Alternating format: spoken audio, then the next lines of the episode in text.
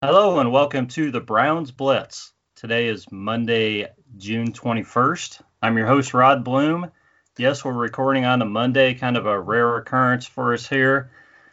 This worked out best uh, for myself and our guests, and I'm going to just bring these guys in.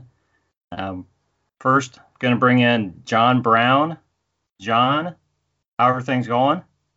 Hey, Rod, things are going well. Thanks for having me back again. Absolutely. I'm look, really looking forward to this. Uh, talking to you and to uh, to Dave or uh, David Voorhees. Dave, how are things going for you? Man, everything's going really good. Glad to be here.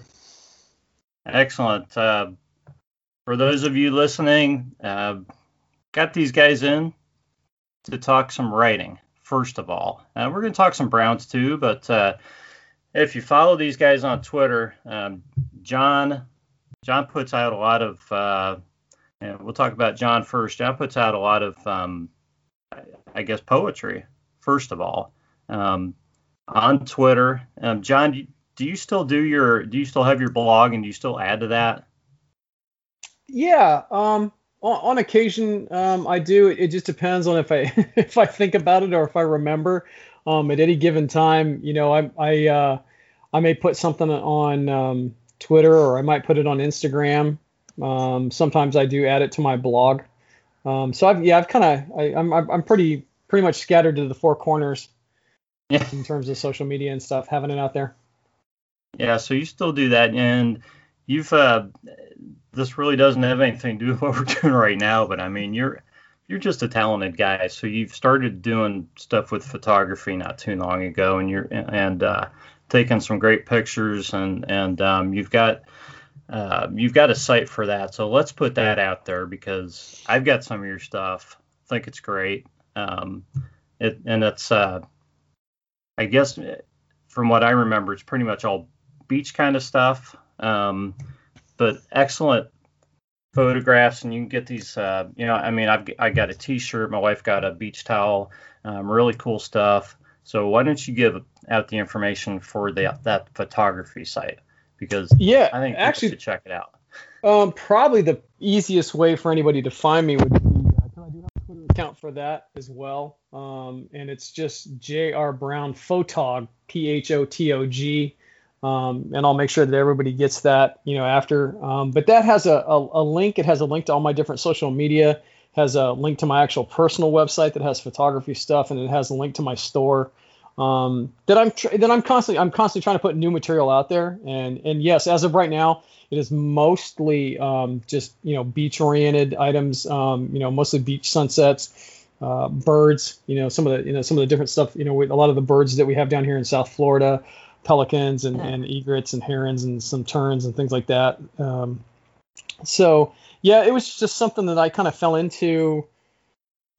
Um, you know, I've been taking, you know, I think we all just dabble with photography in, in some sense because we all have smartphones and it makes it easy. And so it was something I kind of started doing, and people started saying, "Hey, you've got a pretty good eye for this, or you capture that," and and so I just I, I started doing it, and then I started finding out that it's pretty easy to capture certain things or to you know edit things a certain way, or and it's kind of the way I explained it to my wife is I can take nature and use that as my canvas and then you know do something with it to to put my you know i guess you could say my touch on it to give it a, just a different a different energy or or or maybe to capture my emotion or my feeling kind of like with writing in, in some aspects and so it just became another form yeah. of expression so yeah i gotta ask you do, do you remember the the the picture on the shirt that i purchased um it, it's of a it's underneath of a of a of a uh, a pier. Yeah,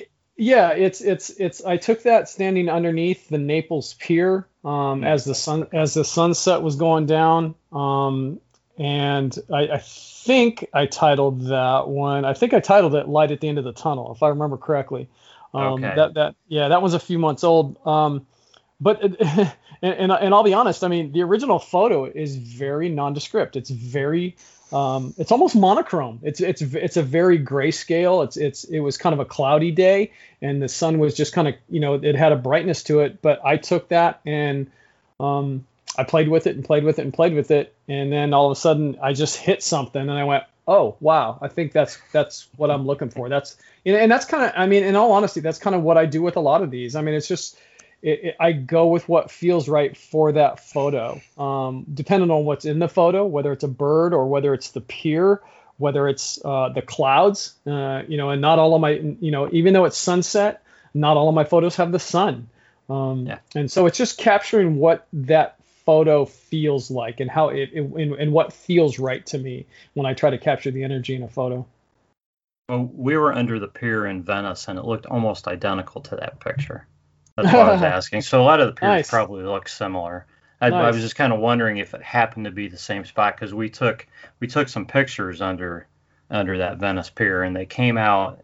They didn't look like yours, but they looked like the same pier.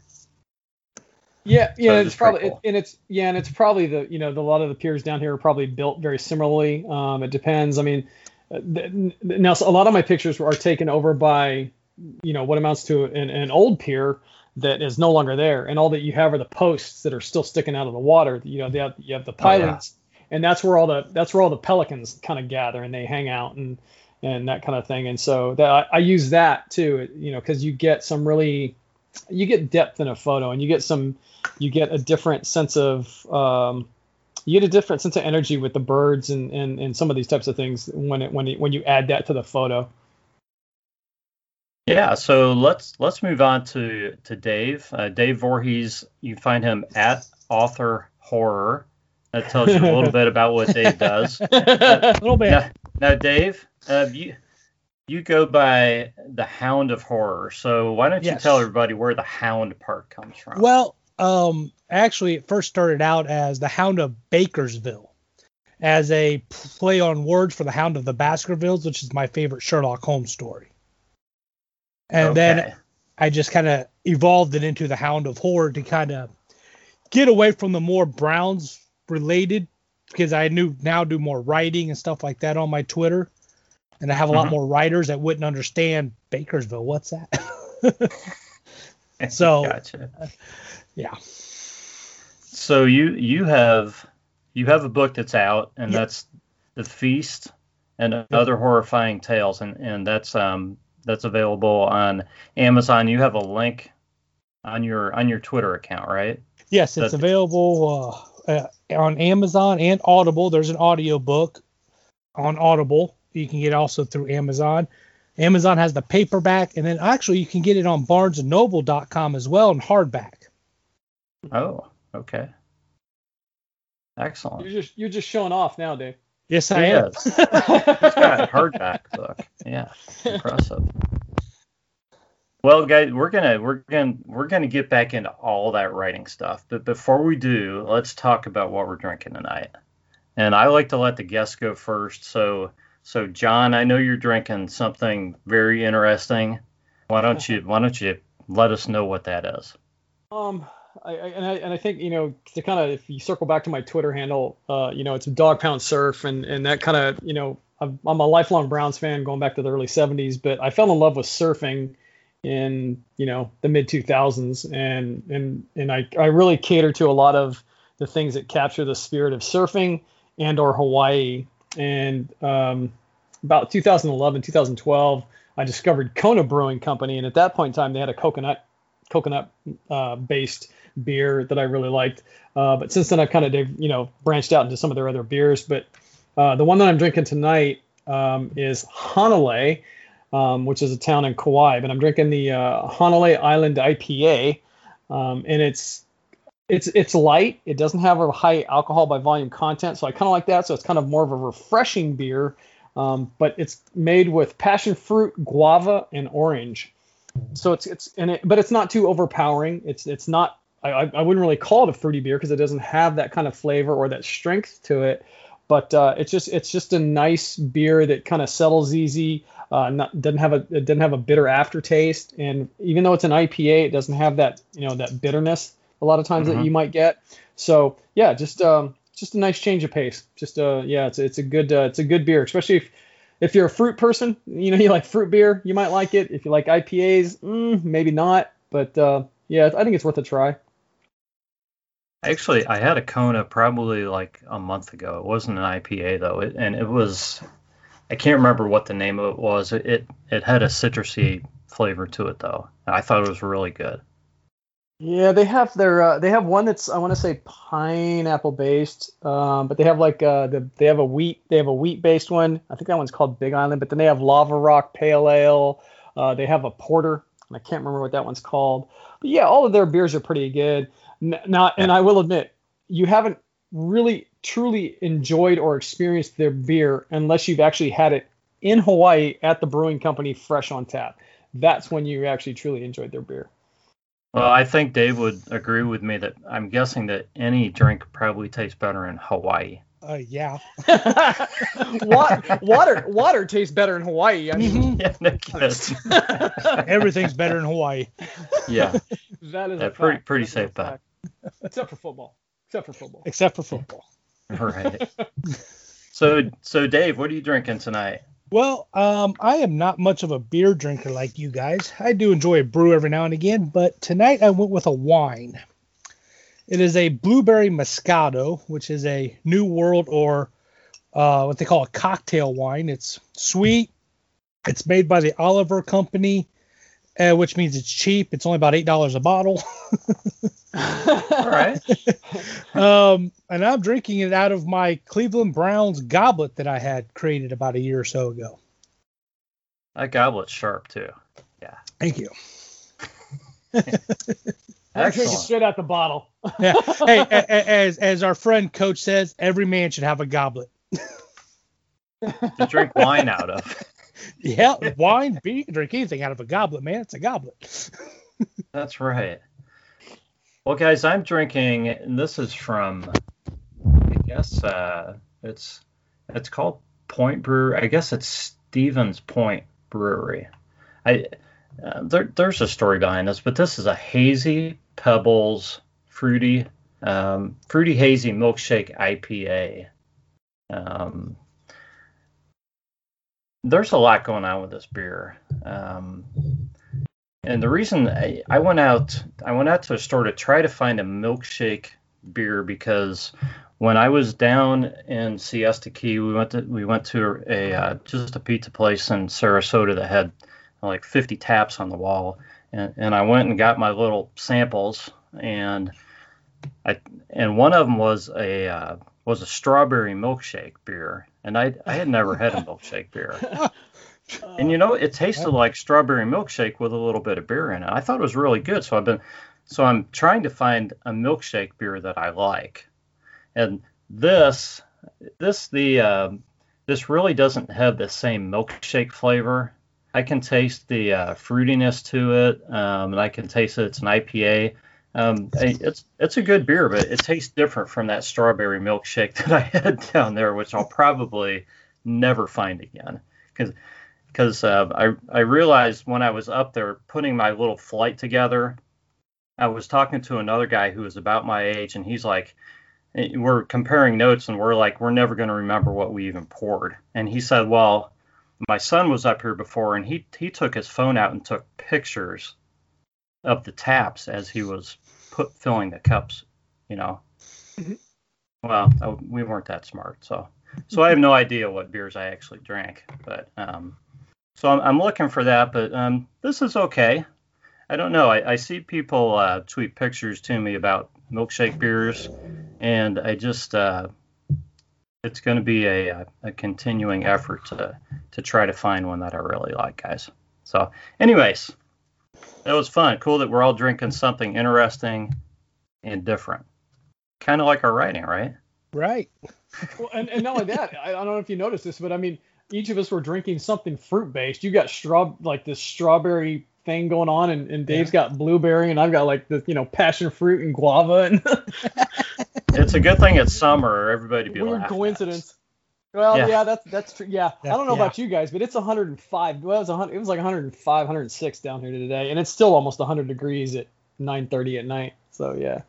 Um, we just hit 70, but it, I think it was in the 80s today, mid 80s.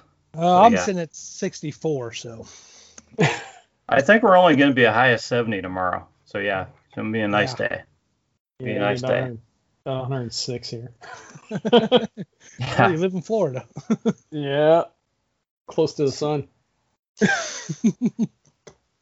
So let's venture into this uh, this topic of writing, and and Dave, I'm going I'm going to kind of start with you because John and I have talked on this podcast a little bit about writing. So Yep. um, so our, our tales are a little bit told in some of these areas, but I kind of wanted to get uh, from you kind of how you got started, where where your interest you know began um, you know, and, and how you got to where you are now, as far as um, you know, having written a book, and and I guess you're working on another one too, right? Yes, yes, I am. Yeah. So so when did this all begin? You know, did you was was writing that first book your first venture, or did you did you do some other things that kind of led up to that, or or, or what? Um, well, I've I've I've had ideas for stories since I was a kid. Um, growing up, you know, I would like to uh, do different backgrounds. Uh, what do they call it? Um, I can't think of it, but where you change like a main character and you just change their history. So I would do that a lot. I would write stories like that for school and stuff like that. Um, and I got into high school. I would start writing a little bit of my own stuff. And I've always ventured towards horror because I grew up watching horror ever since I was like a little kid. I would start with horror comedies like Abbott and Costello Meet Frankenstein, things like Yeah. that, and then just graduated into your Friday the 13th, your Nightmare on Elm Street. Um, like I said, I saw The Exorcist for the first time by myself when I was six. Probably not a good idea, but it did anyways. um, so I've always kind of ventured closer to the horror side of things. Uh, I'd have nightmares just like everybody else, but then when I'd wake up in a cold sweat, I'd be like, "That was cool." yeah. Yeah. Um, now as I got older, I, I never really believed I was a very good writer. Actually, I even to this day I tell people I'm not a good writer. I'm a good storyteller. You know, I'm the technical part, make sure everything's spelled proper, periods and all that stuff, the punctuations in the right places. That's that's why I say that's why you hire proofreaders. But I tell a good story. Um, and for the longest time, I didn't think I'd ever be able to. And I started doing an articles for uh, Dog Pound Daily. Actually, I did a few articles for them, and I realized that I'm not going to be a sports reporter. I just I, I couldn't think of the stories. They were wanting like two stories a week, and I'm like, I just can't find them. I don't live in Cleveland. I live, you know, I live three hours away. So I was like, this isn't working out. So then I tried to be a uh, reporter for Wapak Daily News, which that's a Wapakoneta is a small town just south of where I'm at. Um, Where- what's what town are you in, Dave? I live in Columbus Grove, Ohio, Okay. which is nowhere near Columbus. No, well, I know where Wapak is, but yeah, Right. I don't. know I'm about Columbus 45 minutes north of Wapak, roughly. Okay. So yeah, so you kind of get an idea. North of Lima. Yeah. Yeah. Yeah. So uh, Well, I, I went to school in Defiance for a couple years, so I Oh, know most of the little towns up that in there in that area. I don't. Yeah. I've I've at least heard most of the names because a lot of the kids that went to school there went to all those little towns around that area. right. Well, I actually grew up in Elida, so kind of Okay. another small village just like this one. Yeah. Uh, but when I tell people I'm from Columbus Grove, they're like, "Oh, so you're by Columbus?" I'm like, no, Yeah. nowhere near it. Um, but like I said, working at the newspaper showed me that I could be a writer. Just newspaper wasn't where I was good at writing because they had certain rules and I just didn't like to Yep. follow them. Yep. Yeah, So- you know, AP. Nah, I don't get along with AP, AP style, writing. yeah. Yeah. So so is was working at that paper? Is that when you first felt good enough? I mean, or comfortable maybe um, that you felt confident in people seeing your stuff? Um, and I'll ask the same thing to you, John. When because I know John, you you you uh you've done poetry and and like s- song lyrics and things like this, but you probably did a lot of it before you showed anybody. So when did you when did you guys each feel comfortable enough, or you know, either comfortable or felt you were good enough, confident enough to to share this with people, or you know, or thought that you had the ability? Well, for me, it was the paper. That having people read my stuff every day, you know, two or three articles a day, I got real comfortable with that. Uh, it just, but it wasn't my stuff. It was just like, here's the news story, and that's it. Mm-hmm.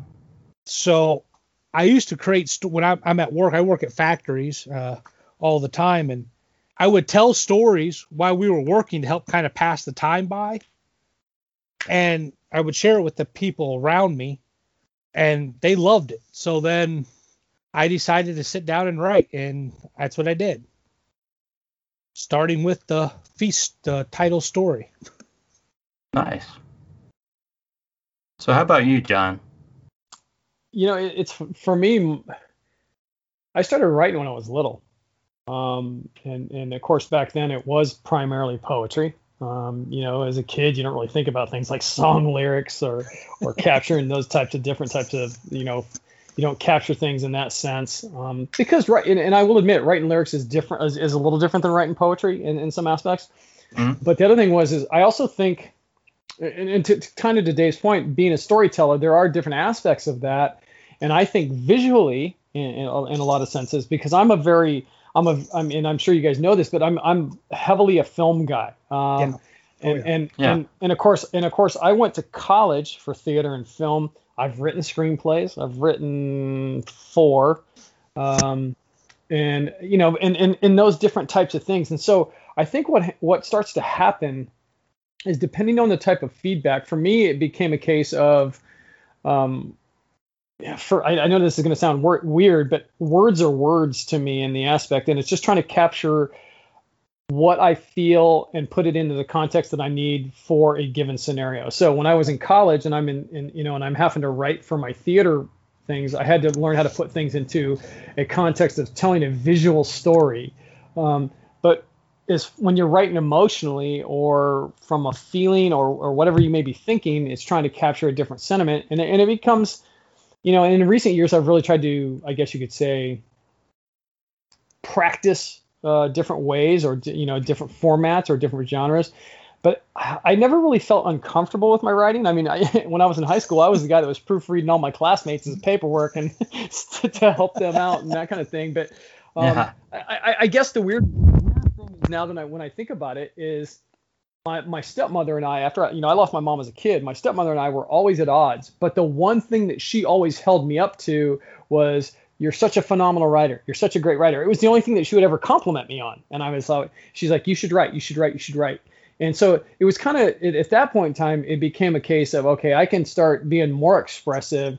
And it became a case of, you know, when I was into the military, that's how I would express to people that's you know i'm you know regularly every year that's what i was doing for christmas or birthdays was i was sending my father you know a poem or you know those types of things. And and and in recent years i just became more comfortable with it in the sense because i started being in bands. I started singing in bands and all these different types of things.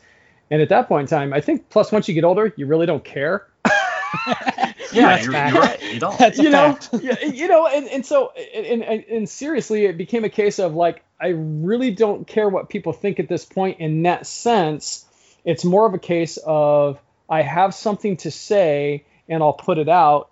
And I think the one thing that that I've I think where I've gotten a lot of fulfillment, I would say over the last maybe one to two years, is I would put something on Twitter and someone would reply in the sense of, wow, this resonates with me, or wow, this made me see my own life in a different sense, or I feel something differently now because of this.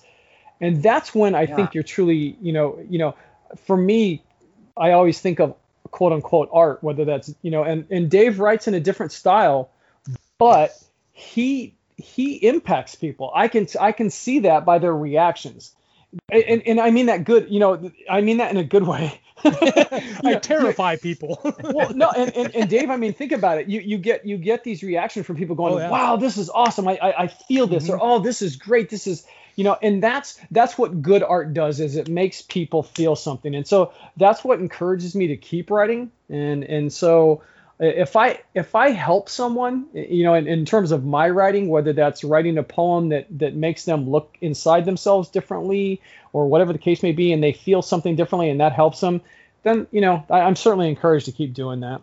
Oh yeah.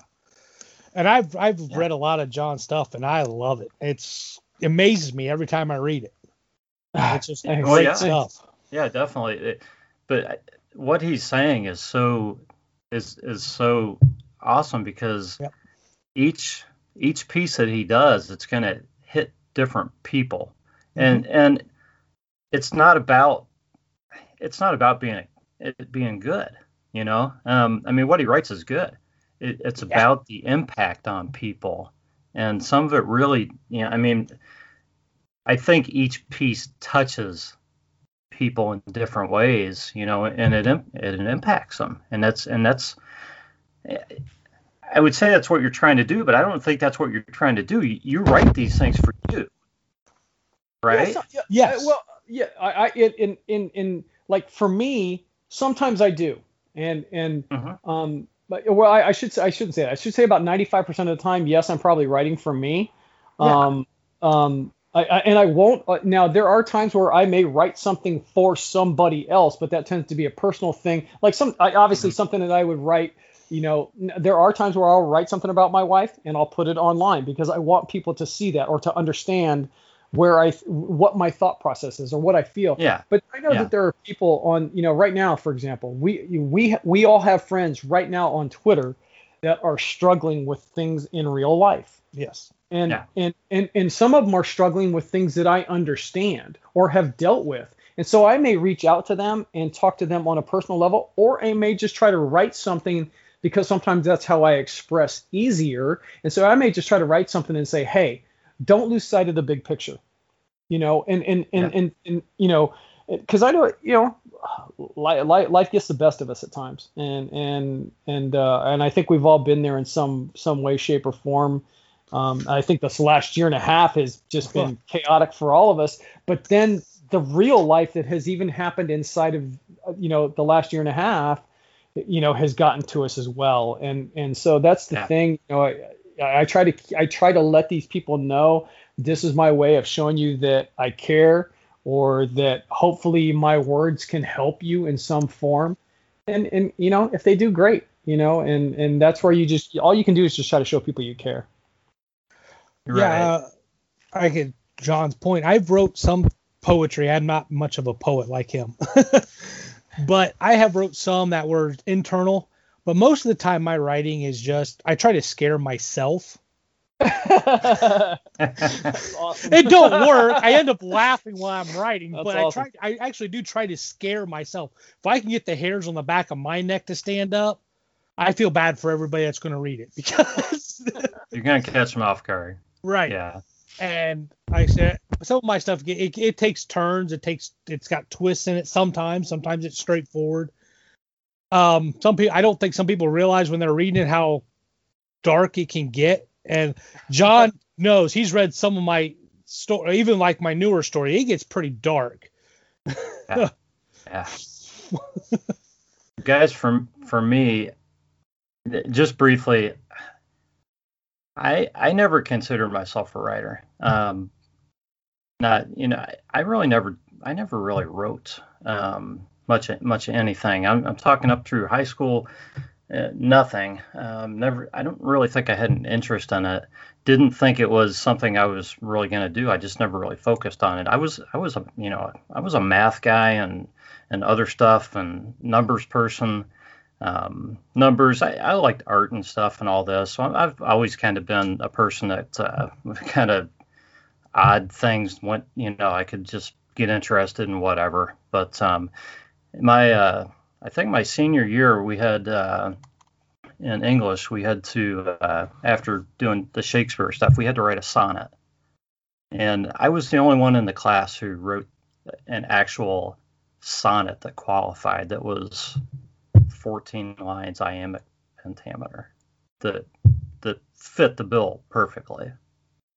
And I thought, well, you know, that that kind of hit me a little bit that I was able to do that. Nobody else was.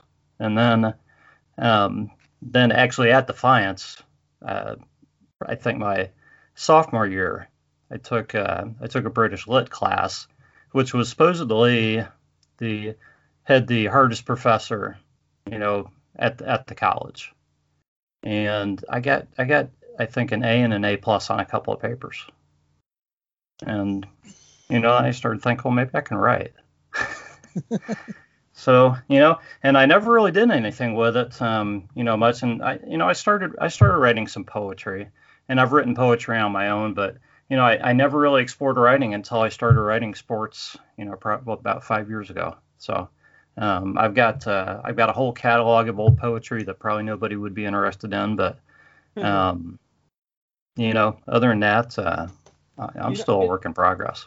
it's funny though, Rod. I mean, because a lot of times, I, I, think, I think you know, to you know, I, I, don't. Eh, to your point, I don't really think of myself as a writer. Um, you know, and, and I, I had somebody the other day call me a Renaissance man, which I, I thought was interesting because because yeah, and, and, it kind of caught me off guard. I, I kind of it kind of caught me off guard because I always jokingly have said that about myself, and I always tell my wife, you know, hey, I'm, I'm you know I'm I consider myself the last great Renaissance man, and that's actually not true, but I always used to jokingly say that. tongue in cheek, right? Yeah. Yeah. yeah, you know, but and the thing about it though is when I look, I'm always trying to see what I can do to make myself better, even though I don't quote unquote consider myself a writer per se. I always try to see how I can challenge myself. And I, I to my point, I've actually I've I've written a book though it sits in my email. Um, and, and, and, and there's only a handful of people that have seen it. Um, uh, but you know, there, there may be days where I hear somebody say something, a phrase, and I go, wow, I like yeah. that. And then I'll come home and I'll take that and and and you know bam spit out a poem or songs. And and you know there's been times where yeah. you know my wife stephanie she'll you know the, she'll say something and there's a way that she puts something into words and all of a sudden i go whoa that right there. And i'll take that and, and you know and, she, and, next thing you know i'll turn around and spit out a poem and send it to her and she'll be like wow. And and that, and, that happens to me. Not as yeah, often and it, that happens to me Oh, and, yeah. and, it's and it's just trying to constantly challenge challenge yourself. What can I do different here? What you know, maybe it's just a word, maybe it's a phrase.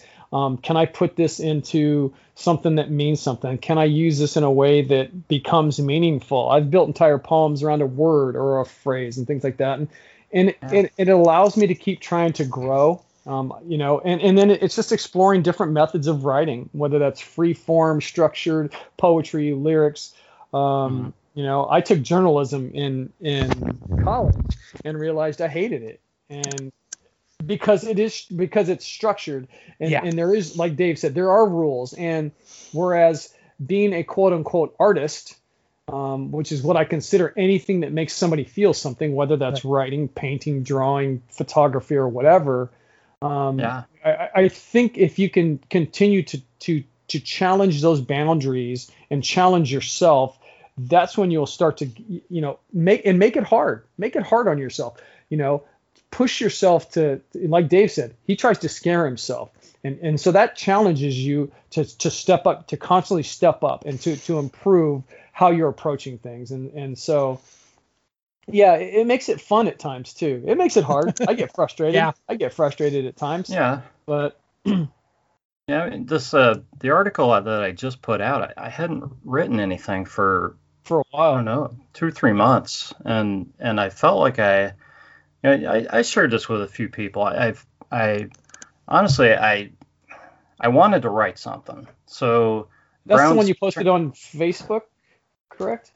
Um, Facebook. I post on Facebook, yeah, and on Twitter. Okay. Um, but yeah, I uh, I put this I put this article together. I started right. I wrote it from like 9:30 to 11 o'clock at night. I think on Wednesday night, and I'm thinking, I I don't know if it's my best work. I just kind of had a few ideas. I put them down. I don't think I embarrassed myself, and and people start telling me it was a great article, and I'm thinking, are they just being nice or what? And and I don't want to keep asking people because then, cause then it just sounds like I'm asking people to tell me how great I am, and I don't want to do that. Yeah. So yeah. Um, you know, and um, you know, I, I just I consider myself a writer because I love to write, not because I'm this great person or some kind of finished product. I'm always looking to to improve, but um, I just I I guess maybe I'm more of a critic of myself than some other people are. I guess I guess the article was I understand that. was pretty good. I just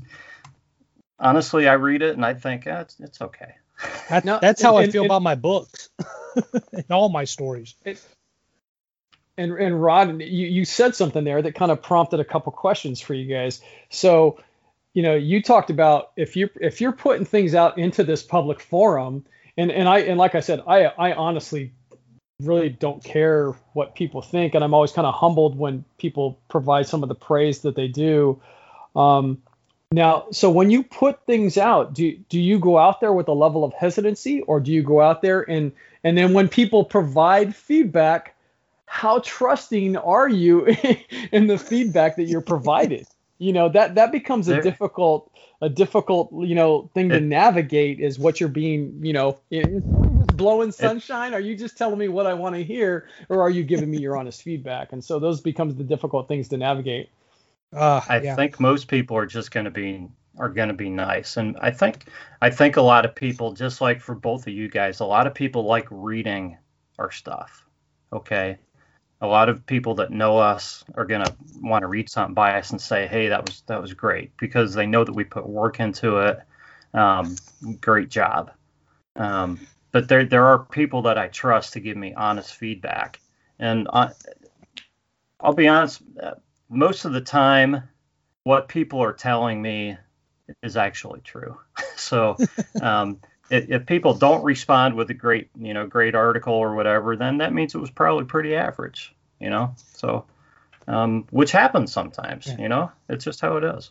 And then I guess my follow up question there would be you talked about the other night, you know, you said when you sat down and wrote between 9:30 and 11 and you know, so I'm curious, do you guys have a period of time where you write more or that you feel like you write better or um, or, or do you sit down and just say, okay, I'm going to try to write something now, or, or, or how do you guys approach that? What? Go ahead, Dave. Okay. Uh, usually for me, um, like with, uh, the little Twitter stories that I put out, it's Yeah. whenever something pops in my head, I just start Sure. writing it out.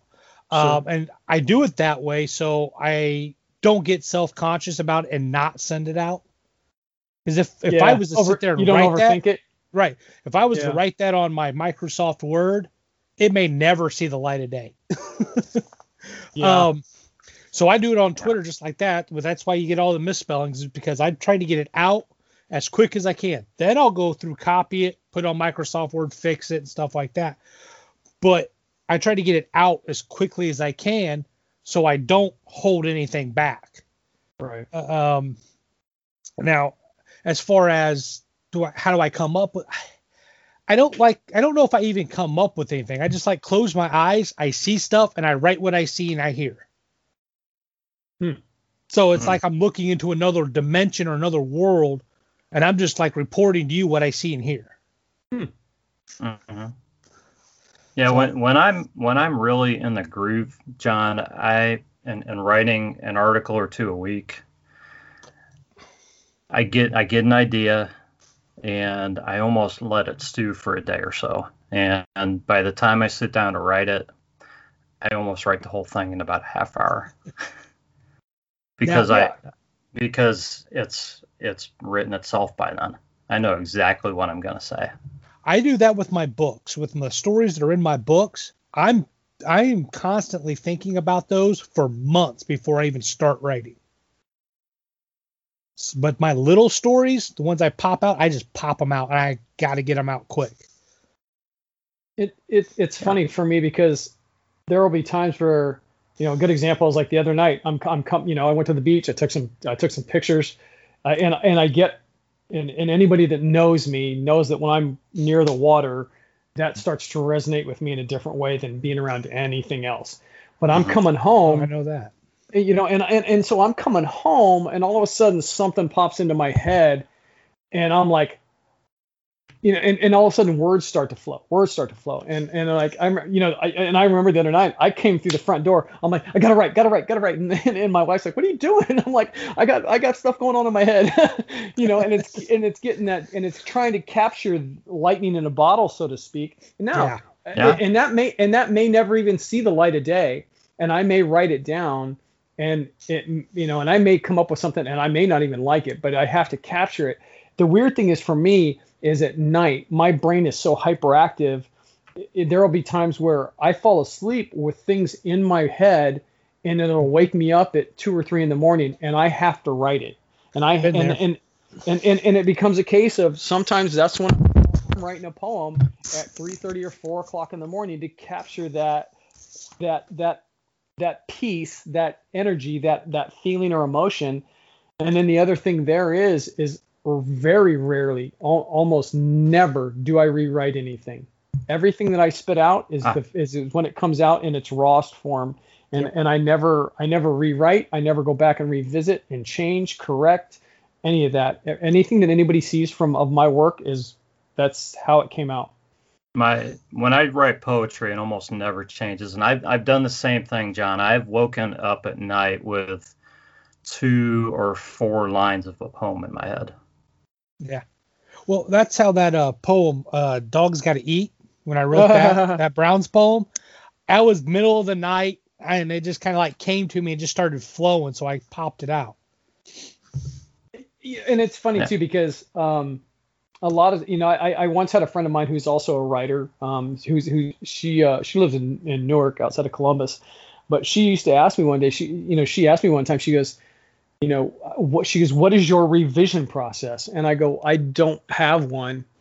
And she, goes wait she goes, she goes what do you mean? She goes you know I said anything that you see I've written it once and that's it. And she goes how? And I go that's just how it comes out. And the and the reason and I've always had a reason for that that I don't go back and reread it and change it is because what I think you get in the first draft is the truest, purest, rawest feeling that you could get at least in my context obviously because i write from emotion. I'm writing you know i'm writing feelings and thoughts and so whether it's anger sadness happiness whatever that feeling may be when it comes out that first time that is in its truest form. And to try to go back and change it you have now you have now completely altered the feeling and and, and so that's why i stay away from it. Yeah i don't really revise much. Um now like with my first book i didn't revise anything and i've gone over it a few times and i think man if i would have just added this here or that there. Um now with this new book, uh, Sundown, which is a story John and a few people have read, that's going to be my new book. That one I sent out to a few people. I had questions with it, yep. and with and that feedback, I went back into the story itself, and I it didn't change the story, but it just added a little bit of background to it, uh-huh. just so it gives a little bit more, uh, gets you more familiar with the characters and their motives and things like that uh, I didn't want yeah. to change the overall story because if you change the overall story, the I mean I think the story is perfect as it is. I just wanted to give a little more background, but that's all I've ever done. That's the mo- that's the most revision I've ever done on anything. And you know, and yeah. and even though I've, I, I'm I'm lucky enough to have having read it already, I I think the people that get to read it when it finally gets to come out um, are going to be uh, you know very surprised and and and happy with the, you know that finished product. I mean, right. um, out of all out of everything I've read of, of yours, Dave, that that I was I was kind of blown away by it in terms of.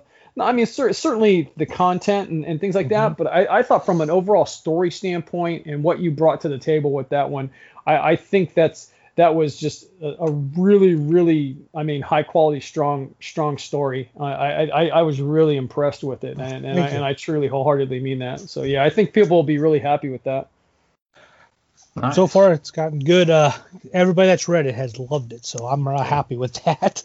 yeah. Nice.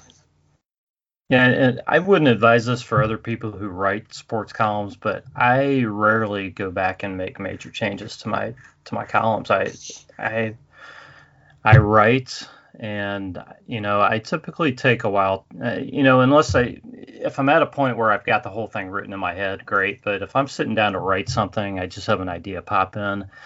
I'm pretty methodical as I'm writing, and I don't go back and change much. I go back and check for spelling errors and and you know and, and that and you know structure and things like that. But I pretty much the way I put it down on paper, it it, it doesn't change very often. So first draft is pretty much what gets published every time. Yeah, I don't know how people do that first, second, third, fourth, fifth, sixth draft. It's like, Jesus, write the dang thing already.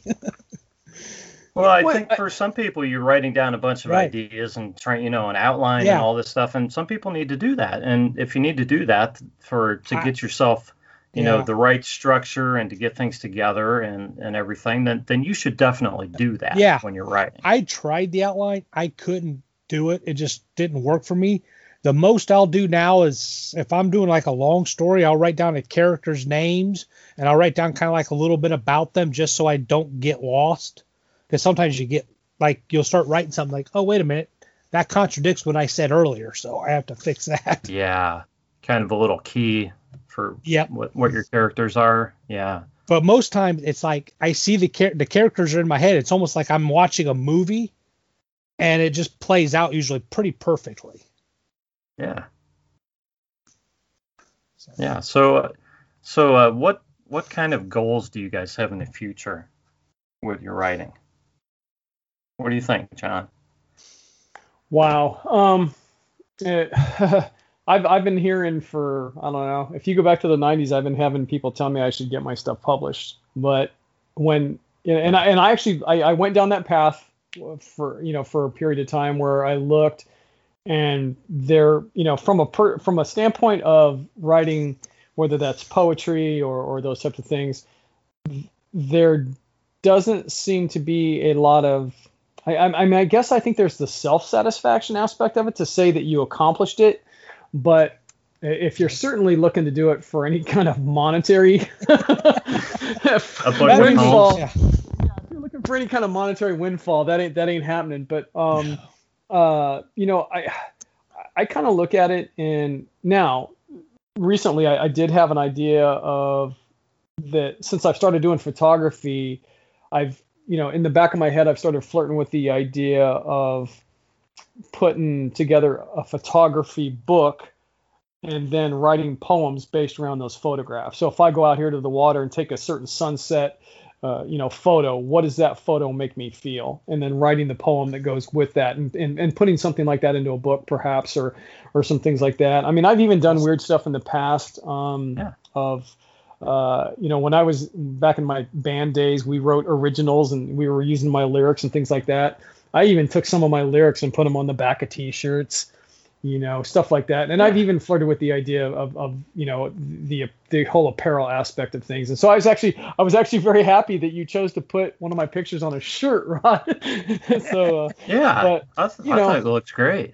Yeah. Yeah, yeah, and I and I appreciate that, and and and so thank you very much. Um, yeah, so you know, I don't know, it it, it you if you ask me this question again tomorrow, my answer would probably be different. so, you yeah. know, I don't know. I'm I'm just uh, you know, to quote my uh my my my my buddy Indiana Jones, I'm just I'm making this up as I go along.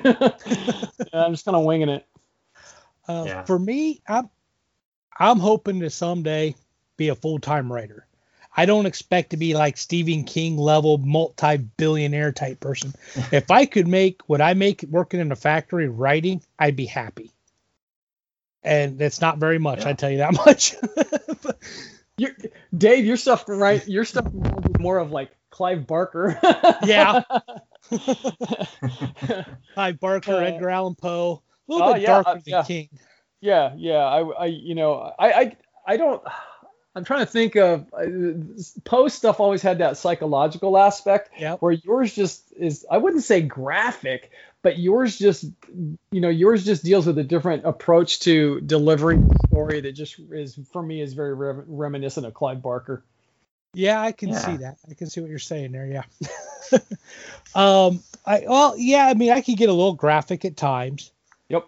Uh, I I'm not going to shy away from that at all. But I also don't really do happy endings. I just follow where the story goes. I'm trying yeah. to think of something you've written that has a and I'm sitting there going, hmm.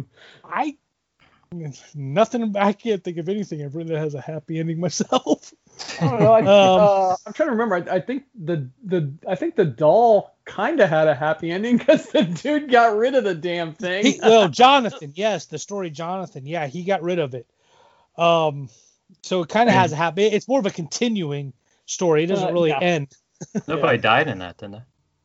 Yes, actually, one character died in that. Oh, one person. So okay. I Just couldn't one. remember. Stuff.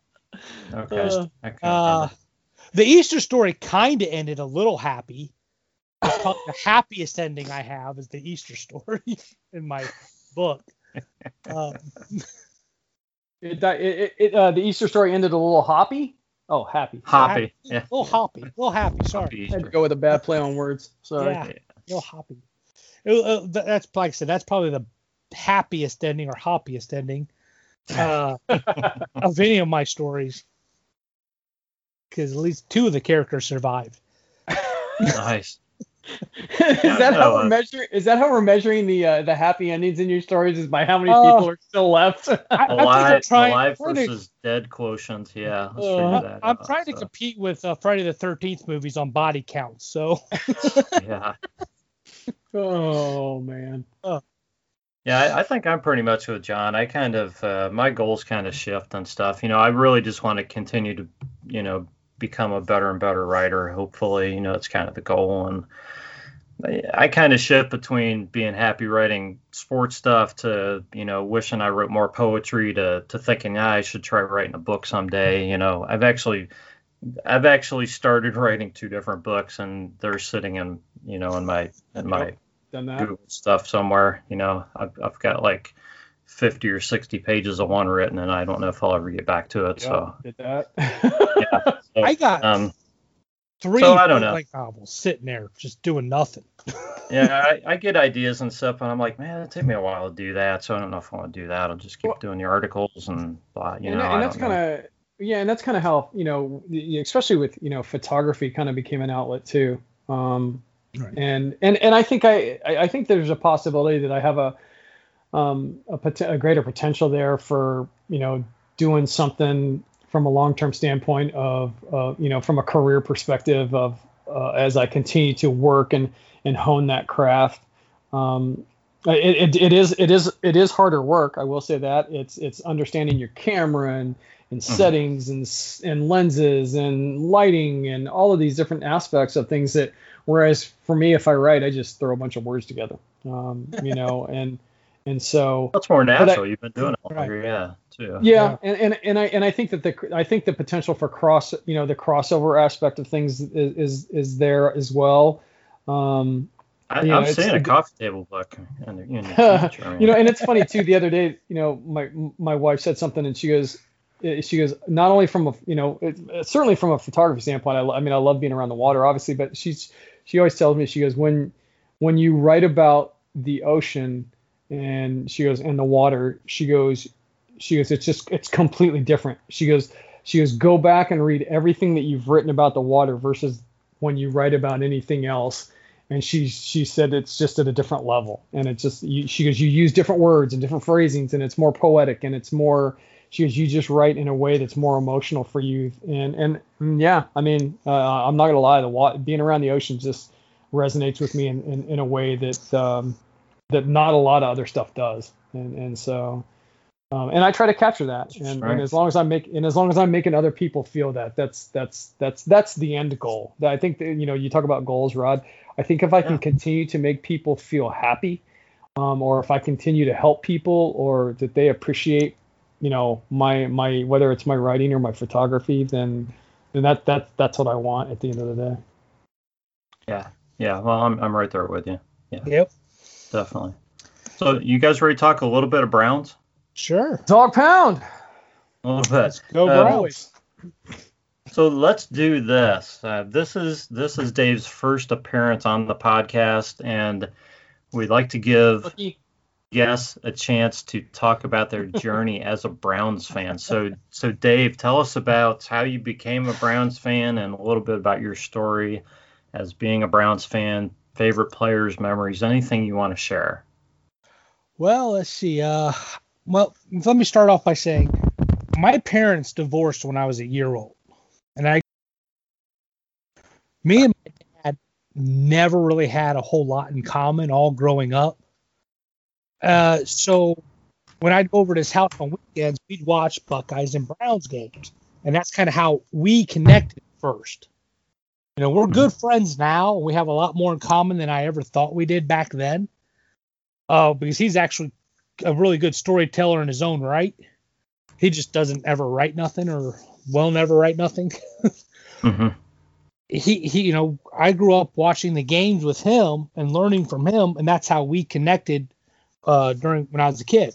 Uh so I mean I'd see him one weekend or two weekends a month, a couple weeks in the summer and that's just how we got together. It was the only thing we had in common the entire time growing up. At least Ah. it that way. So that's how I kind of got into it. Um, I remember watching the games with my dad, my you know him tell, t- talking about how you know Bernie did this or why he did that, you know. And uh, Bernie Kosar is one of my favorite Browns players of all time. I was ecstatic when he followed me on Twitter. Yeah. Um, but I, I remember watching Eric Metcalf uh, running the uh, returns back for touchdowns against the Steelers. Josh Yeah. Cribbs is one of my favorites, even though he played during a very bad time. I wish we had Cribbs on this team. That'd be Uh, fun. Yeah. I, I will say this: I watched uh, that Demetric Felton. I watched some of his highlights on kick returns and stuff. He runs a lot similar to Cribbs. Ah. Uh, he might be a little bit faster, but he actually runs. His style of running is very similar when he, I watch him doing returns. So I was like, I'm not saying he's going to be the next Josh Cribbs. Don't put words in my mouth. I just say the style is similar. um, but yeah, I, I loved watching Ozzie. I loved watching uh, Bernie Byner. I loved all those guys, and I, I remember watching the oh the drive about crushed me. I think it crushed everybody.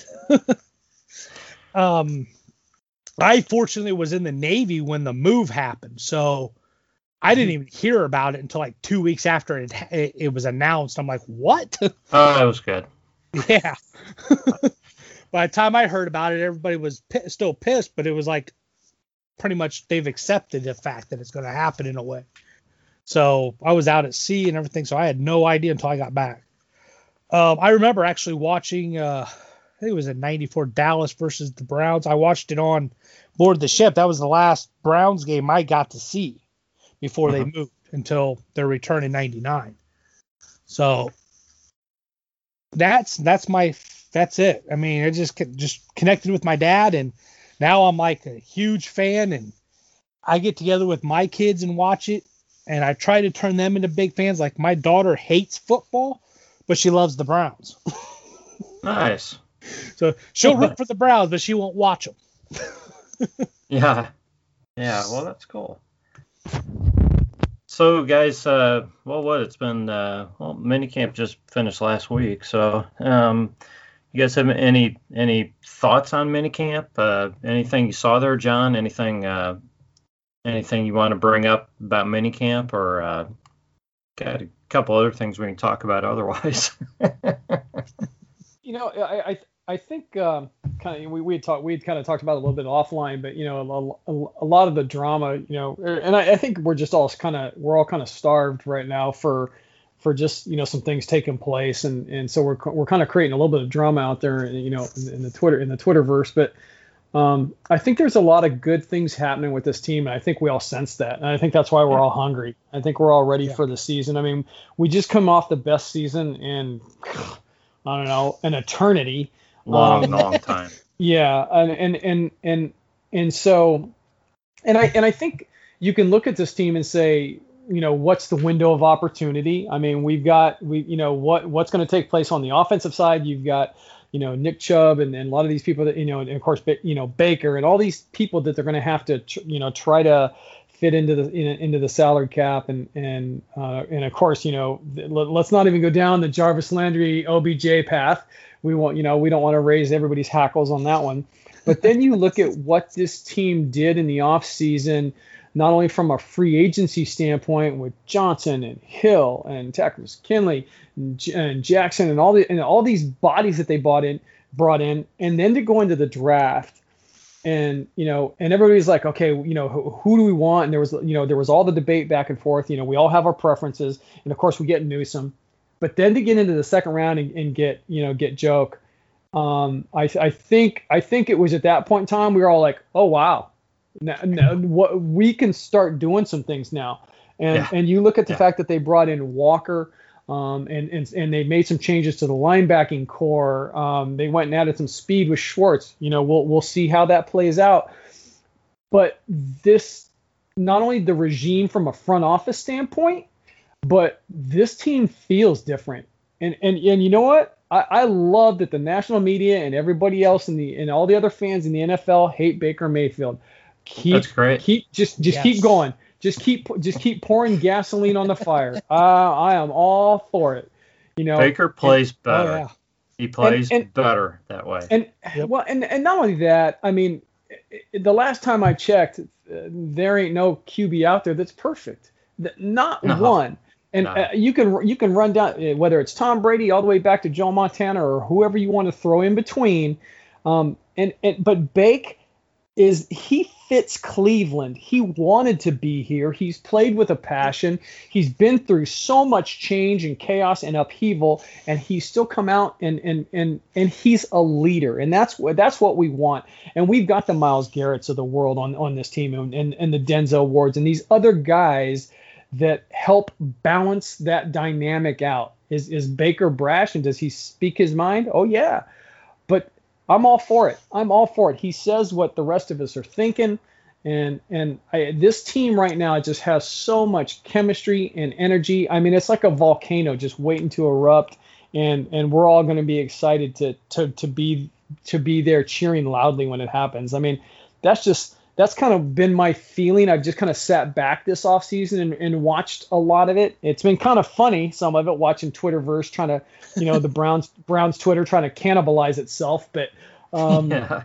you know, uh, but I, I I think at the end of the day, when football season hits, um, you know, yeah, we can look good on paper. It's all you know, it's all about playing between the lines, and and you know, we'll see what happens, and and uh, and and and just and cross our fingers and pray that at the, at the end of the season that you know we're the last one standing.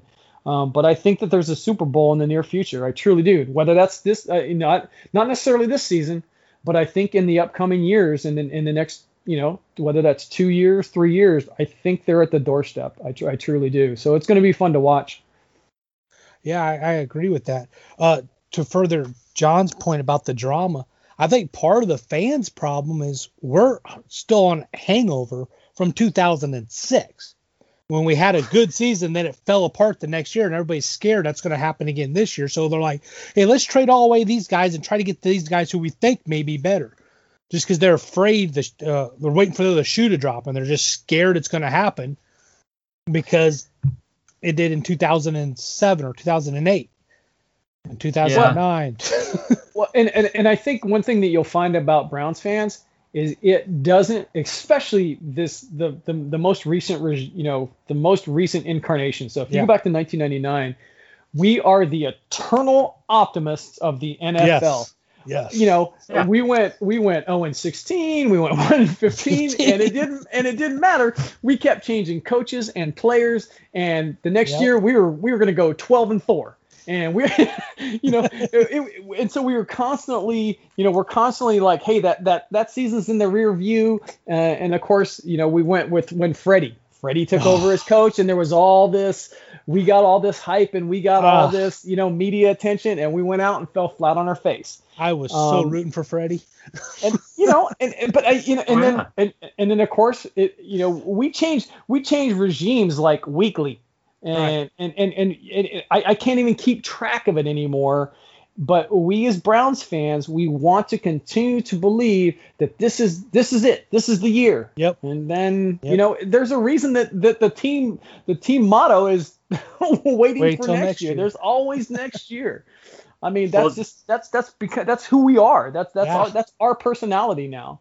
Well, that's why why what you said is so important, John. That you feel there's a Super Bowl on the horizon, essentially in the next two, three, four seasons. That that people have to forget about this idea of this has to be the year. You know Yeah. that we're Right. always trying to win the whole thing this season. Okay, the the goal for this franchise is to be competitive every Yeah. season Right. And if you're competitive every season, you're going to win sometimes. Yeah. Uh, there are people out there that are Super Bowl or bust. If they don't make it or win the Super Bowl, it's a failed season. And it's like, how can you say that? Super Bowl is not something that's easy to do. If it was easy to do, then all 32 teams would have done it multiple times already.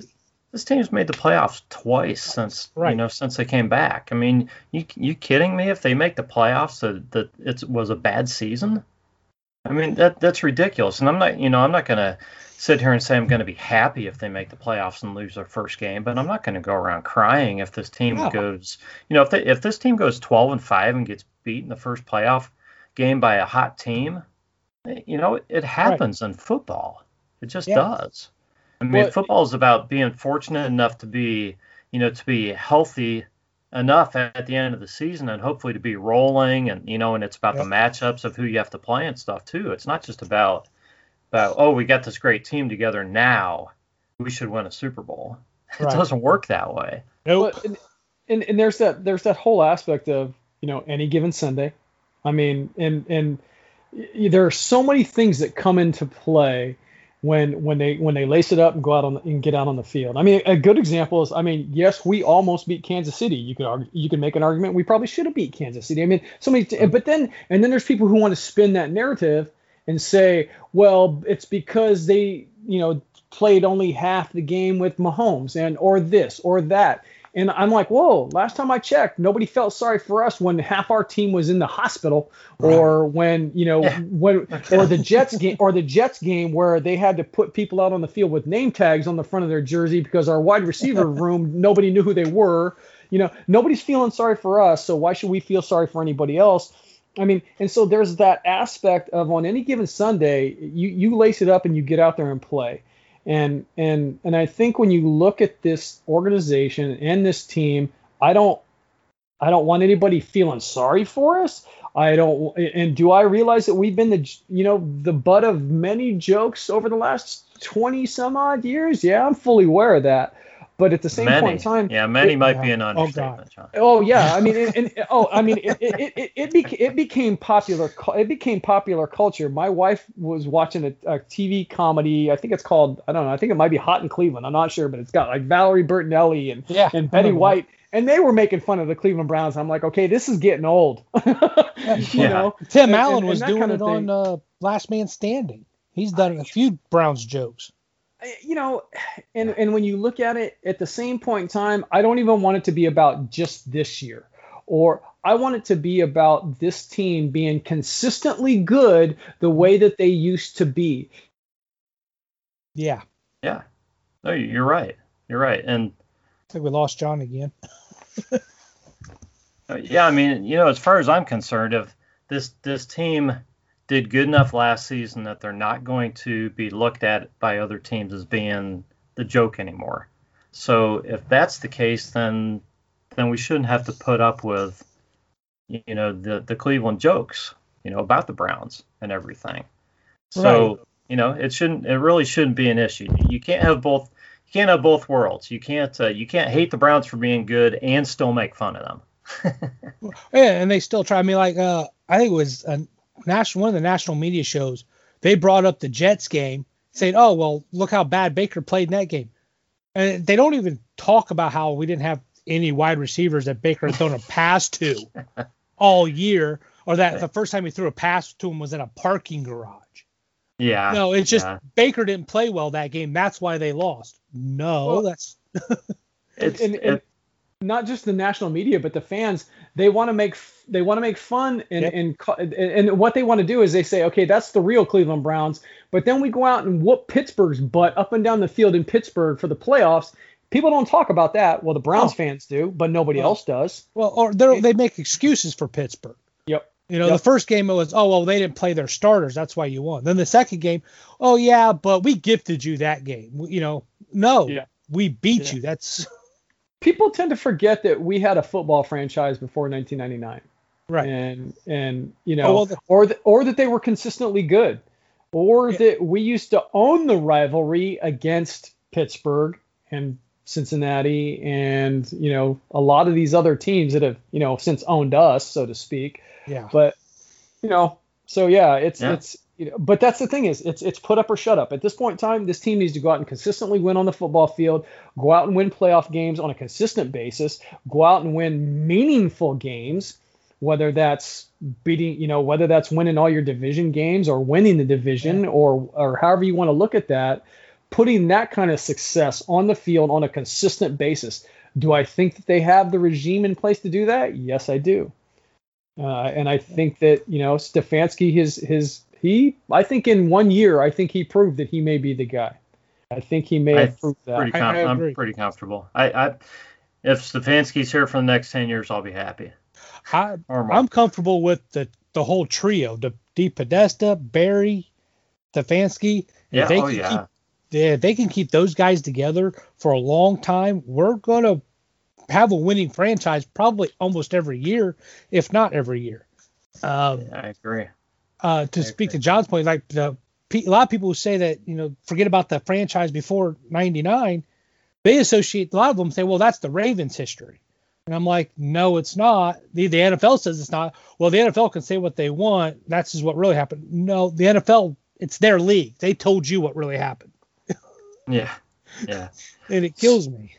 So, who do you guys feel most comfortable with as far as who's going to be extended between Baker, Denzel Ward, Nick Chubb? I'll even throw Wyatt Teller in there if you want to talk about him. honestly, I think they're going to do all of them. I think they're Barry's going to find a way to get them all done. You're going to have an uh, a big jump in the cap next year. Um, I think you'll see Chubb probably be the first one, just because he's the only him and Teller will probably be the first two to, to go to get the contracts because you know their theirs ends sooner. Like you can push Baker's and Ward's off till next year if you really wanted to. Um, but I think they're going to get them all done with the the big jump in the uh, the salary cap and what they're doing, the way they're doing it.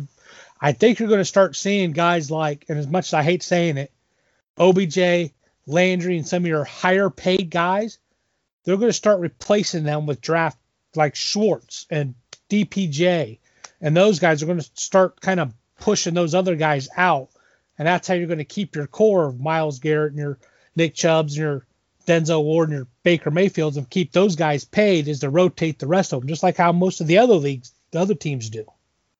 Okay. So, you think they'll sign all four and, and uh, reduce payroll other, in some other spots? Yes. What, what do you think, John?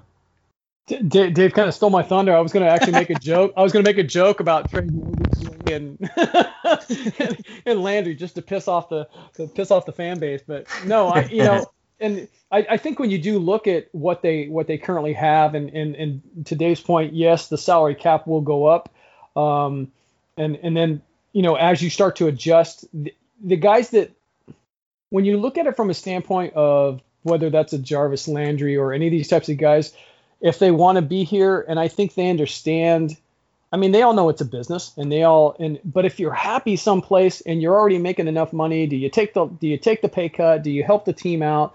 There are those types of factors that sometimes we see that sometimes. You don't see it all the time but um, there are those types of things. At the same point in time God, you've got a lot of money tied up in that wide receiver room. Yeah.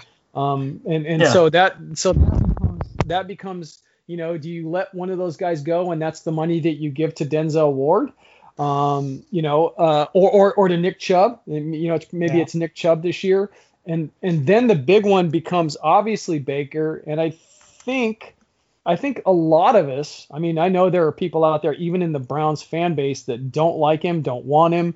Um, but if you decide that he is your franchise quarterback, you are looking at paying him $40 million a year, roughly. I mean, that's what a lot of these top quarterbacks are making now. And Yeah. Yeah. so you have to now say, okay, let's let's let's look at fitting all of these giant salaries. You know, we're already paying Myles what 25 million, I think. Yeah. Uh, you're gonna Yeah. be you're gonna be if you and if you decide that Denzel is your lockdown corner, you're paying him what 14, 15. Yeah, it's Yeah. in that in that range. Yeah. And Nick Nick will- Nick Chubb's 12, 12 or 13 probably. And we would, and and amongst us, we may sit there and say that we think Nick is the greatest running back in the league. And I think from a pure running back standpoint, I do believe that. Yeah. But is he the best all-around running back? Does he give you the best chance for success in the, you know? And so they, you have to start to weigh those types of things. But does that put him into the top four or five tier of running backs and how much money they make? So that's a lot of money that they need to sort out. Yeah. Um, so it's going to be interesting to see. I mean, I think that I think that they do decide to pull the trigger on Baker, um, and hopefully, you know, maybe, the, you know, they they they they they work some wonders with math and and cap and cap, you know, and and and getting all the cap magic worked out. But uh, it's going to be interesting to see how all this comes together in the next, you know, 18 to 24 months. I, I agree. I think um, I think that I think Baker will happen for sure. I I just have a feeling they'll find a way to keep Nick Chubb. I think I think Nick Chubb will end up taking a little bit less than what everybody I could thinks. see that. Yeah, Yep, I I could can Uh, see just that. because Yeah. he wants to be here, he loves playing with Kareem. He loves being in Cleveland. I mean, he's not going to sign for eight million a year, but he's No. you know I I could see him taking closer to ten than 10. you know rather than you know than thirteen or fourteen, which might be what the market would you know say. And then um, if there's if there's one guy on the team that we could all agree on, everybody in the fan base 100% could agree as a team guy, it is Nick Nick. Chubb. oh my god, yeah, Oh God, yes. Yeah, so um, I, j- I hope they I hope they get that done, but I think they're gonna. I think you almost have to keep Baker just because. I mean, how long's it been since we've had a damn quarterback in Cleveland? Quarterbacks Oh, yeah. are not a dime a dozen. No, you can't Uh, let you cannot let a good that- quarterback. Well, I don't go. know with that uh, GM on the Get Up the, in the morning show, the Greeny Mike Greenberg show, of Mike Finnenbaum or whatever his name is, and he's talking about how he wouldn't re-sign Baker. He would go out and find another quarterback with his skill set. I'm like, where? Oh, it's so easy. Yeah, I mean, Yeah. we only went through like what seventy five guys before we Ex- found Baker. Exactly. It was like, You know? well, you know, they try to compare him to Tannehill, and Tannehill's a fine quarterback. He's a, he's a good quarterback, but it's not like every team in the league has a good quarterback.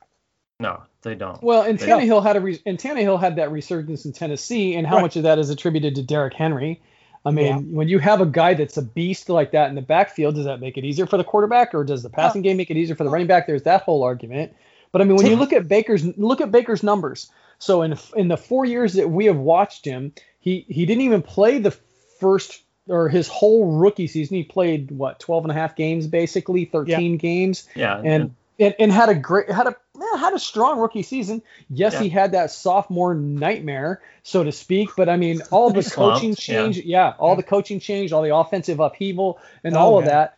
And then to, to bounce back last year and to put together a good year and down.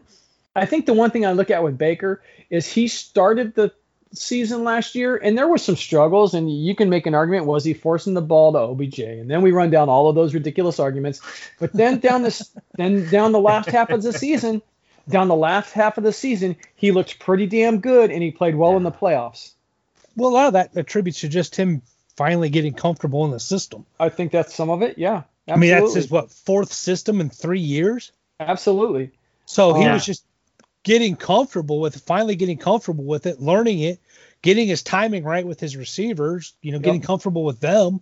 And, and even and look at in just this last week, you know, kind of to go back to touch on mini camp, Baker looked leaned up. It looked like he Yeah. it looked like he put in the effort in the offseason. It looked like because everybody was whining and crying. I'll, I'll say it nicely, whining and crying about the fact he's spending too much time making commercials and, and why is he doing this and why is he over there and doing that? He's putting in the work. He's put, you Yeah. know, and yet he still had a good season last year. But now this year, he put in the offseason work. He put in the physical work. He looks like he's leaned up. He looks like he's, you know, and it, and the funny thing is, the it, it, it could be game one, it could be game 17. He he could go out and have one bad game, and people are gonna be like, okay, we need to trade that sob. And, and it's Oh, just, yeah. you know, and that's just that's kind of where yeah. we're who's, at. who's the backup? Yeah, who's the Yeah. backup? Who can we have out there Yeah. instead? And and, Yeah. and, and and the day and the day that they sign Baker to that contract extension, I just want to see how many heads explode. That, that's just what that's what I'm looking. That's that's what I'm looking. fun. That's what I'm watching for. Well, that's what I'm watching commer- for. the commercial argument cracks me up because they act like he was gone for four or five months filming a movie. it probably took him a week to two weeks to film every commercial he made. Yeah. You know, Yeah. it, it's a 30 Crazy. second spot. It doesn't take that long to film it. I mean, you'll Hey, contest and they that, are good John. commercials. So They I are. will They're them hilarious. that. But they don't That's the take important thing. Yeah. They don't take you know two months to film a 30 second spot. So I, I, I was uh, this was in um, uh, last year when I was living up in Daytona. I was at the gas station. I'm wearing all, you know, it's it's one of the, you know, Sunday, and I'm- um, I've got all my Browns gear on. And This guy stopped me. He goes, "Hey, hey, who you guys playing today?" And and I was talking to him, and he goes, "Yeah, man, I'm I'm pulling for you guys. I'm, you know, it's great to see the Browns doing well."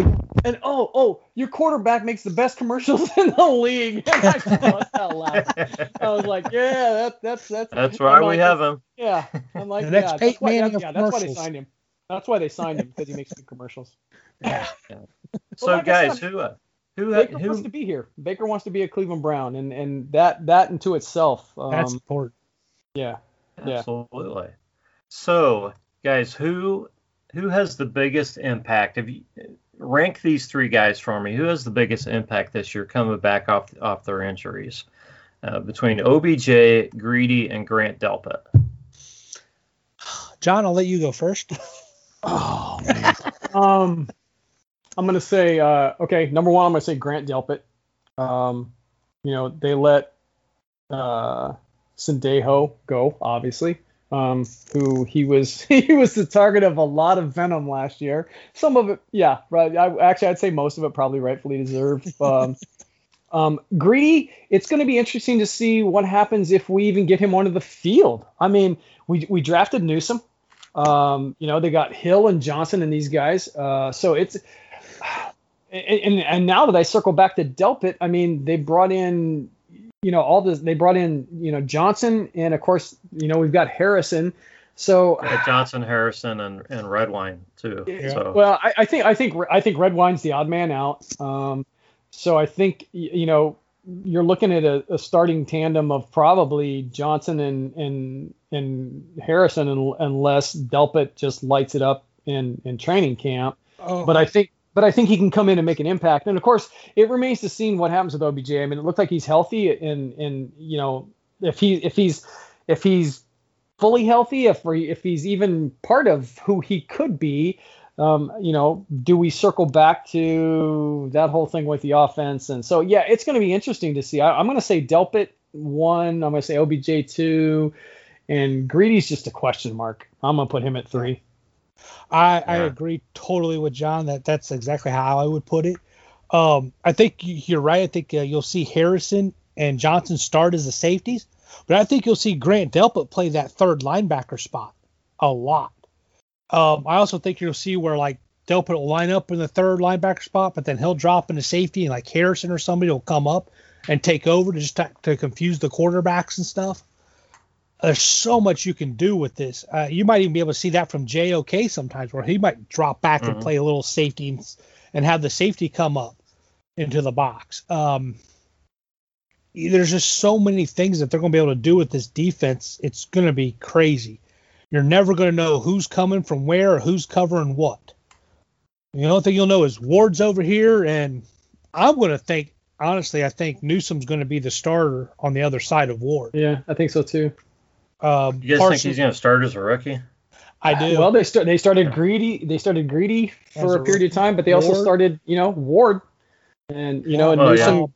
You know, Newsome comes Oh, highly could. rated. Could. I yeah. I think they're going to be careful with Greedy because with that injury, if it flares up again, if he gets hit just right again, Yeah, when you talk nerve damage, it's that becomes a dangerous thing to dance Yeah. around.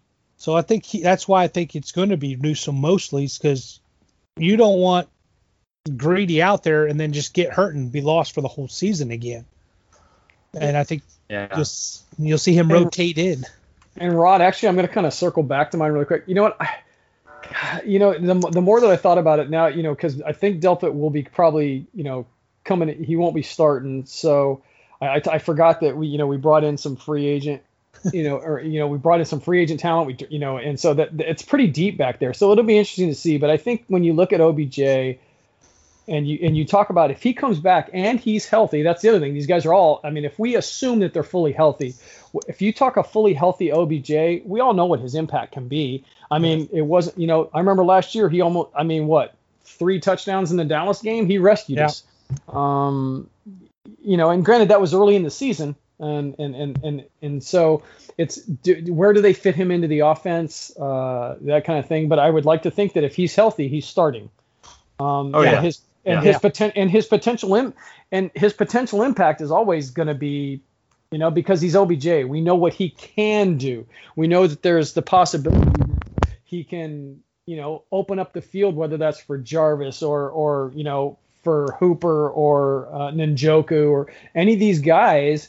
He, you know, he he commands attention.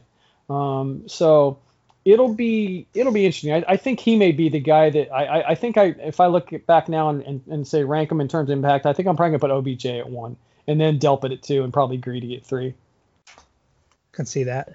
That's that's how I would go, and Yeah. it sounds funny, but I think I feel most comfortable with OBJ's health at this point Yeah. because I think it seemed like they were kind of going real slow with Delpit, you know, at the mini camp, um, not not letting him do too much. Um, but I think all three of these guys, I, I think that there's kind of a question mark oh, still remaining whether in, whether um, you know these guys are going to be ready for training camp. Um, they're all out there in mini camp doing something Right. but we we don't I don't think we know 100% if they're going to be ready to actually go for the season, you know, for game 1. So I I think it's really a tough call, but I mean if I'm going I'm going OBJ and then probably Delpit and Greedy just because of the nerve damage. We, we really don't even know if he's going to make this comeback, I Right. think. Um, I, I think they'll all be ready for game one. It's just whether they're going to be able to stay healthy throughout the season. 17 games is a long. Well, that's a big season, question too. you But know, the- and- I think um, I, I'm sorry to interrupt. I think Oh, the ahead. thing with Delpit is I think that they're going to. Um, I, I think we're going to see a lot of three safeties Yeah. probably out there. It could happen. So you, I mean, you're going to see Johnson and Harrison out there. So you know, I mean, they'll play Redwine or they'll play um, J, um, JOK. You know, out there. Um, Potentially, you know, whether he's playing at one of the linebacker spots or one of the safety spots, but I think they'll work in Delpit as he's able to able to play too. Yeah. Yeah, I, Well, I think. Go ahead. Go John. ahead, Dave. Oh, I was, I just was gonna gonna say, that. The, Yeah, we're doing it again. It's like a Uh, Bugs Bunny cartoon. Oh, John, go. Go ahead. No, I was gonna. Yeah, I was just gonna say that I think when you look at um, all the personnel that they brought in and that depth, um, you know, the, the, they there was a, a obviously a concerted effort to overhaul that defense, and for good reason. Um, and to you know, not just from a linebacker standpoint, but the secondary standpoint, um, guys that can bring speed. Um, it looks like we've added some ball hawking, you know, talent to the field. Um, you know, and, and, and for me, and, and I said this on Twitter, one note about JOK is for me, when I watch that kid play, he reminds me a lot of Eric Turner.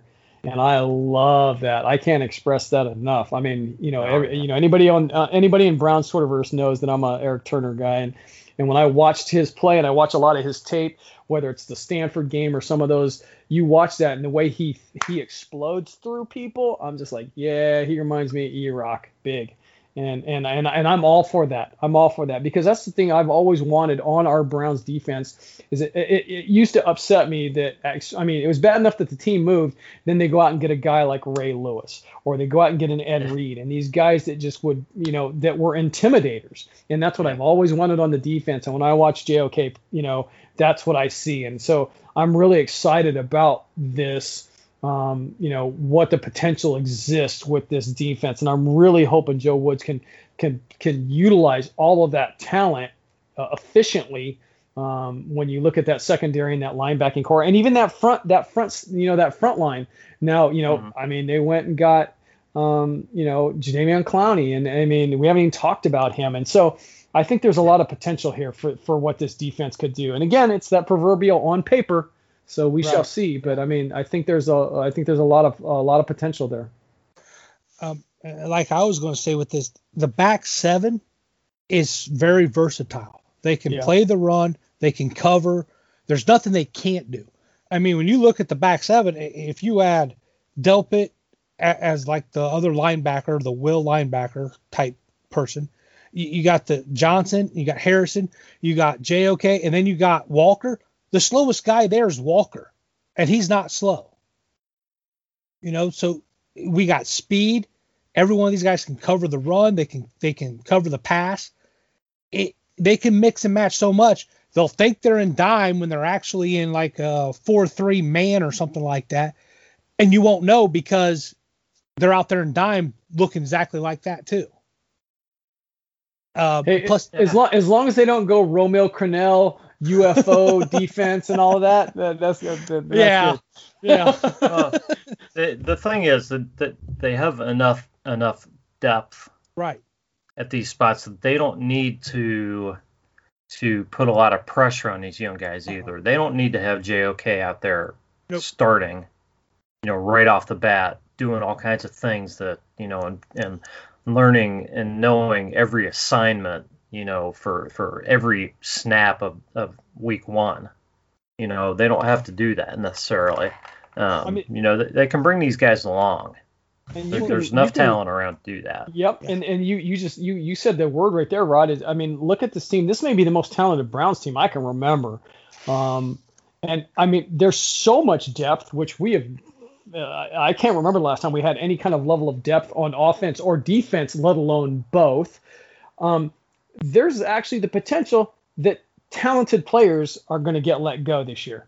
Yeah. Uh, that's that's how There will much be. is that. Yeah, I mean that's how much is on this roster right now, and so it's going to be interesting to see what what happens in in you know as we get ready to for the season and and who gets cut and and, and who and who kind of you know works to the forefront with with the depth chart. Um, so this is this I think there's I think this is going to be a fun season.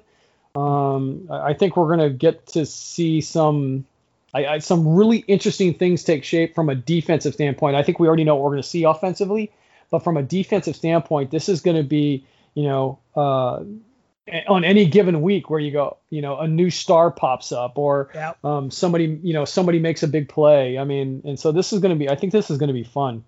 Well, the rotation on this team on the defense side is going to be crazy because you're Yeah. going to be able to rotate guys in and out, and you're not really going to lose much on talent. Yeah. You know, Sure. just- and, it- and they're going to be able to keep guys fresher, keep you know keep guys uh, out there. Like when you see them long drives, I don't think you're going to get a lot of those long drives, but when you see them long seven eight minute drives, and the defense is just exhausted by the other drive, well, they're going. to That's not going to happen because they're going to be able to rotate guys in and out there and keep them fresher. Yep.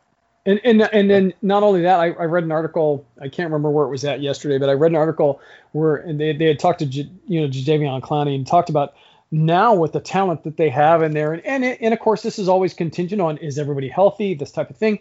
But you look at the fact that they brought in Malik Jackson and they got some of these other people, and then of course they brought in Takk McKinley. You know, you may have Takk McKinley out there, Malik Jackson at one of the DT, but you may slide Garrett inside and stack him next to Jadeveon, Jadeveon Clowney. And if you're on the Yeah. left side of the offensive line and you're looking at Myles Garrett and Jadeveon Clowney, you're probably freaking out a little bit.